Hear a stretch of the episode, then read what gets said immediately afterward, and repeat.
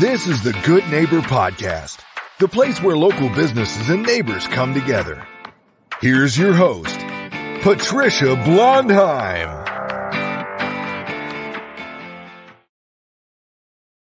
Welcome to the Good Neighbor Podcast. I'm your host, Patricia Blondheim, and today we have Good Neighbor Dr. Lucy Roberts. She's the managing vet at Animal Medical Center here in Tuscaloosa. Lucy, how are you today? I'm good, thanks. Thank you for having us on, Patricia. It's good to meet you. Well, tell us about Animal Medical Center. We are a veterinary clinic here in Tuscaloosa. Uh, we have four veterinarians total. I'm one of those. Um, Dr. Sarah Cover, Dr. Ellen Newsom, and Dr. Stephanie Hall practice here also. And I like working with them a lot. They're very thorough and compassionate and careful. We have a busy team. Well, I love our tell team. Tell our listeners about you do have a um, you do have a busy clinic. I know I made the mistake of thinking that you were called Club Mutt. So you just have this really great boarding facility that is attached to it that is that kind of become a visual icon at the corner that you're at. The great big huge mural that says Club Mutts. Um, but I think you are very well known for having a great boarding facility also, aren't you? Thank you. We we work hard at that. Yes, Club Mutt stays busy. Um, we have boarding where pets stay with us when their people need them to be out of the house or the people are traveling. Um, and we also have the Club Mutts Yard where dogs come and play in play groups. Some of those dogs are coming in that day and going home at the end of the day, having had a great time and nice and tired to rest peacefully at home with their person when their person is done with work. Some of those dogs are boarders who signed up to play in Club Mutts while they were here. Terrific. So tell our tell our listeners about um, your journey, Lucy. What what brought you into being a vet and into this clinic here in Tuscaloosa? I'll try to keep it short. I've always had pets. I've always loved animals. My mother complains that I used to catch snails when I was a toddler.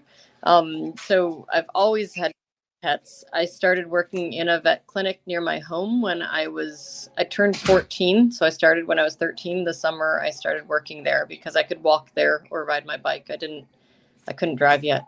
Um, and I've worked in vet clinics all through college and eventually went off to vet school.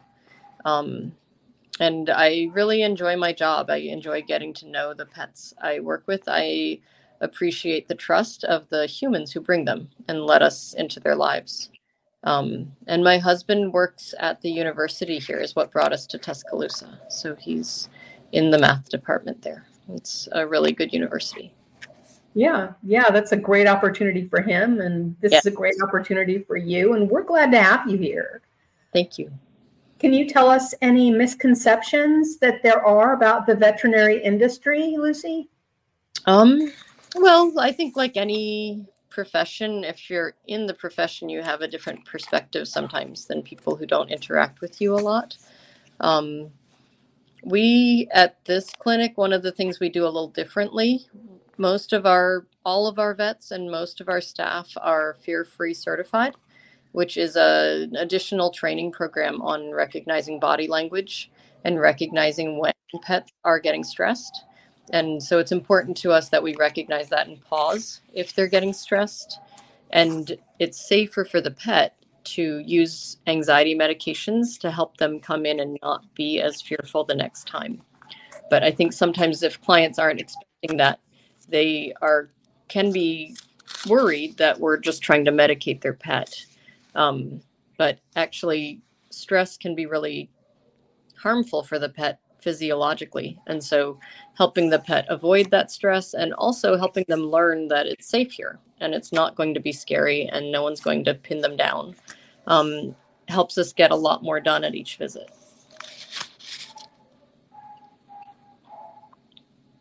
Yeah, probably this training also makes you more compassionate, though the most outstanding thing visually would be that there's the possibility of medication it probably also made you all better bedside partners. Can I use that term for the I, animals that are brought in?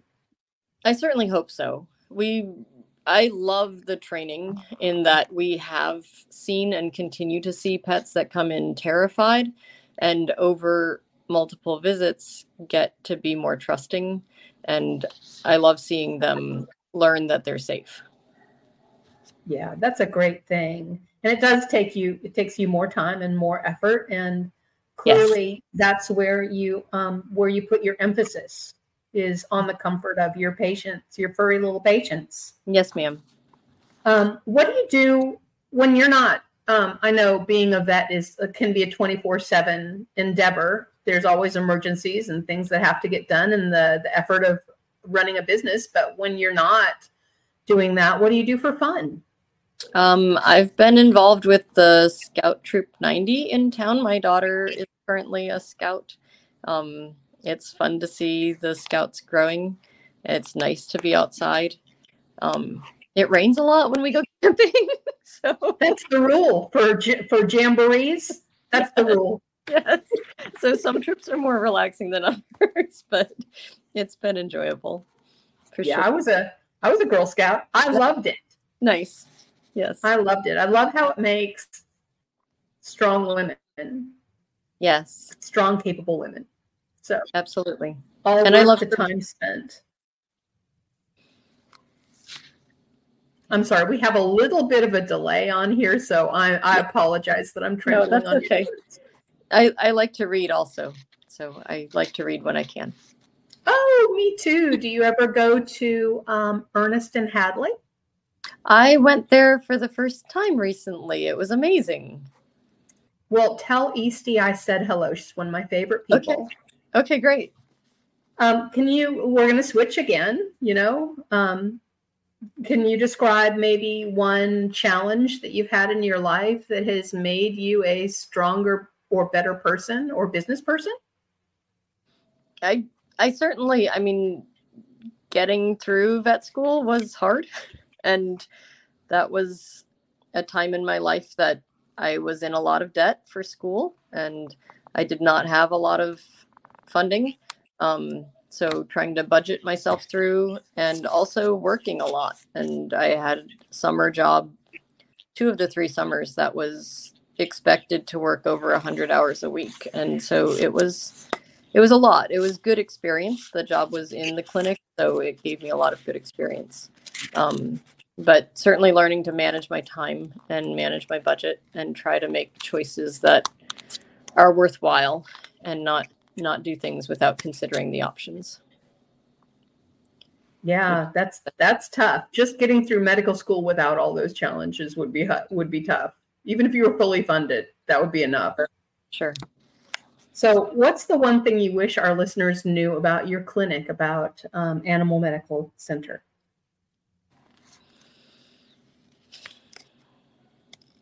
Trying to sum us all up in, in one thing, but I do think that the people here try very hard to keep current with what's the best recommendation right now. Learn to do evidence based medicine, follow the latest practices, and stay current with those. And we're trying in the meantime to also listen and pay attention to both what does your pet need and how does that fit into your life so that we can partner with you to make a choice for your pet that fits your family because trying to recommend something that doesn't work for your family is not going to be successful. Right.